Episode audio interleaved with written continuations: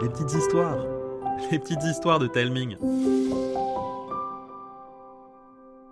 Coucou les enfants Dès le 1er juillet, vous pourrez écouter la saison 2 d'un été incroyable, notre saga estivale. La première saison a été diffusée l'été dernier. Aujourd'hui, je vous propose de la découvrir ou de la redécouvrir. Elle se compose de 9 épisodes qui vous permettront de suivre les incroyables aventures de Lana, Ilyes et Arthur. Voici l'épisode 5, l'accident de vélo. Hmm, un foot? Non, t'es tellement fort que c'est même plus drôle. On peut aller à la plage? J'ai envie de bouger, pas de bronzer. Alors on n'a qu'à construire une nouvelle base secrète. On en a déjà cinq. Bon, on va pas y passer mille ans. Chacun écrit ses idées d'activité sur un bout de papier et on demande à mamie de tirer au sort. Je n'étais vraiment pas inspiré, mais j'avais drôlement envie de framboises, alors j'ai mis cueillir des framboises. Et puis, j'ai proposé aussi de faire une compète de jeux de société. Lana, c'était tout le contraire. Elle en a écrit dix. Arthur, euh, seulement une. On les a déposés dans sa casquette, et puis on est allé voir mamie. Elle a pris son rôle très au sérieux. Les yeux fermés, elle tira au hasard un papier. Rando à vélo. Arthur leva les bras au ciel en faisant le V de la victoire. Il avait trouvé un nouveau parcours, plein de bosses, à travers la forêt et les champs. Il y avait même une maison abandonnée. Il avait hâte de nous faire découvrir tout ça. Même si on était un peu vexés d'avoir perdu, Lana et moi, l'idée d'Arthur nous plaisait au fond. Comme lui, on adorait faire des balades à vélo.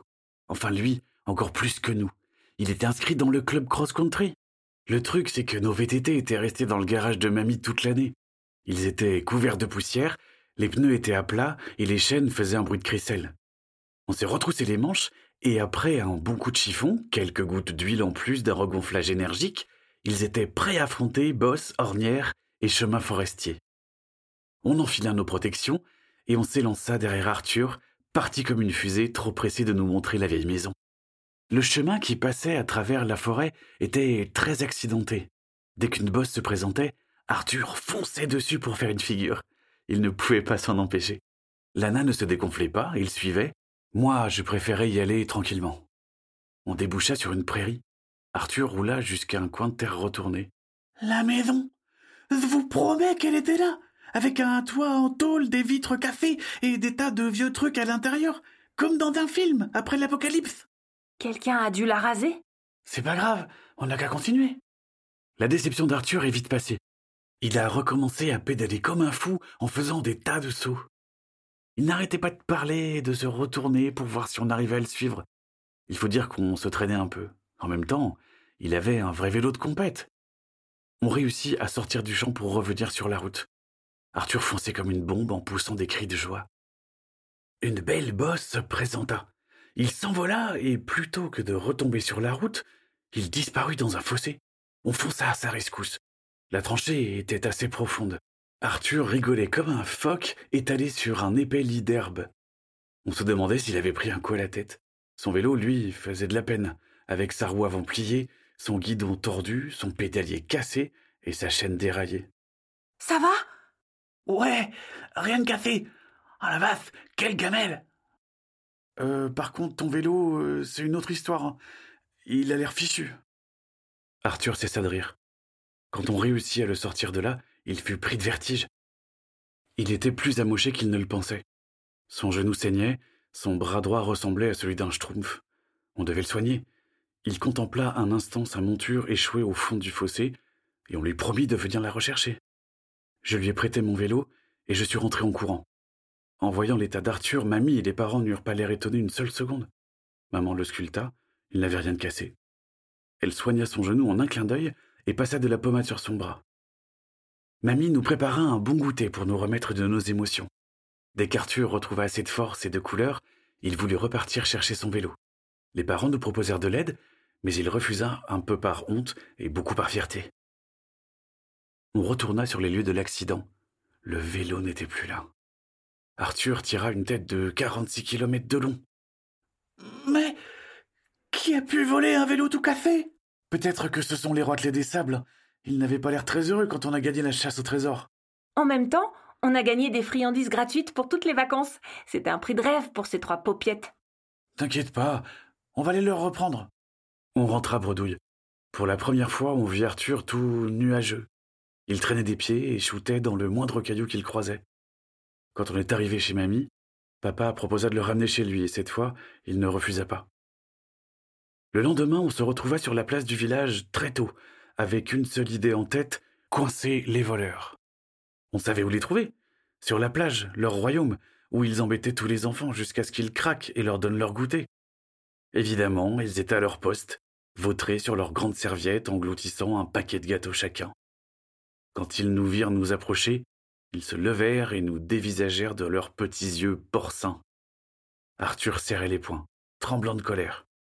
Rendez-moi mon vélo Qu'est-ce qu'on ferait d'un vélo, pauvre naze Essayez pas de m'embrouiller The fait que vous me l'avez piqué Mais de quoi tu me parles Vous l'avez trouvé dans le fossé, et vous l'avez pris, pour nous faire payer d'avoir gagné la chasse au trésor. On s'en fiche de votre premier prix pourri. On a eu le deuxième, une gaufre au chocolat chantilly gratuite jusqu'à la fin de l'été. Tu promets que c'est pas vous? Je te promets tout ce que tu veux, princesse. Pourquoi tu lâches pas ces minables pour notre bande? Lana grimaça et tourna les talons. On passa toutes les ruelles du village au peigne fin, à la recherche d'indices, en vain. Usé et désespéré, on s'assit devant la fontaine sur la plage du village. Si c'est pas ces trois nazes, qui a pu te voler ton vélo? Tu as un ennemi dont tu nous as pas parlé? Non Je m'entends bien avec tout le monde Et puis, il y a jamais eu un seul vol dans ce village. Euh, ça serait une première. Ça serait même une vraie catastrophe. Arthur C'est pas ton vélo, ça? Arthur bondit. Lana hurla après le voleur. Le voleur accéléra. Ma cousine fonça prendre son vélo, je sautais sur le mien. Le voleur nous distançait. Derrière nous, Arthur piquait le sprint de sa vie. Le voleur tourna à droite, à gauche, à droite, à gauche, accéléra encore. Il allait nous semer, mais un bout de bois se prit dans sa roue et l'envoya valdinguer dans un buisson. Ma cousine bondit de son vélo pour reprendre le VTT d'Arthur. Le voleur se releva en grognant. Mais surprise, c'était une voleuse. Ça va pas de poursuivre les gens comme ça? Tu manques pas de culot? T'as volé le vélo de notre copain. Arthur débarqua rouge comme une tomate. On aurait dit un poisson hors de l'eau tellement il n'arrivait pas à reprendre son souffle. Arthur C'est ton vélo, ça? Euh, Salut, euh, Violette. Oui, c'est le mien.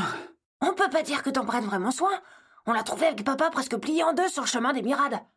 Il n'était pas du tout à l'abandon. On allait venir le reprendre. Comme si je pouvais le savoir. Je voulais juste le réparer. Alors pourquoi t'as pris la fuite? Je vous ai pris pour l'autre bande de gras du bide. Et la dernière chose dont j'ai envie, c'est de les voir. Mais pourquoi t'as pris le vélo? Pour l'amener au garage de mon père. On l'a tout retapé. Je faisais un tour pour l'essayer. Tu répares les vélos? Ouais, des motos aussi. Mais c'est pas demain que je pourrais en conduire. Ah, merci Violette et euh, désolé. hein. Pas grave, j'ai rien de cassé, pas même une écorchure. Par contre, la roue avant de ton vélo est encore voilée.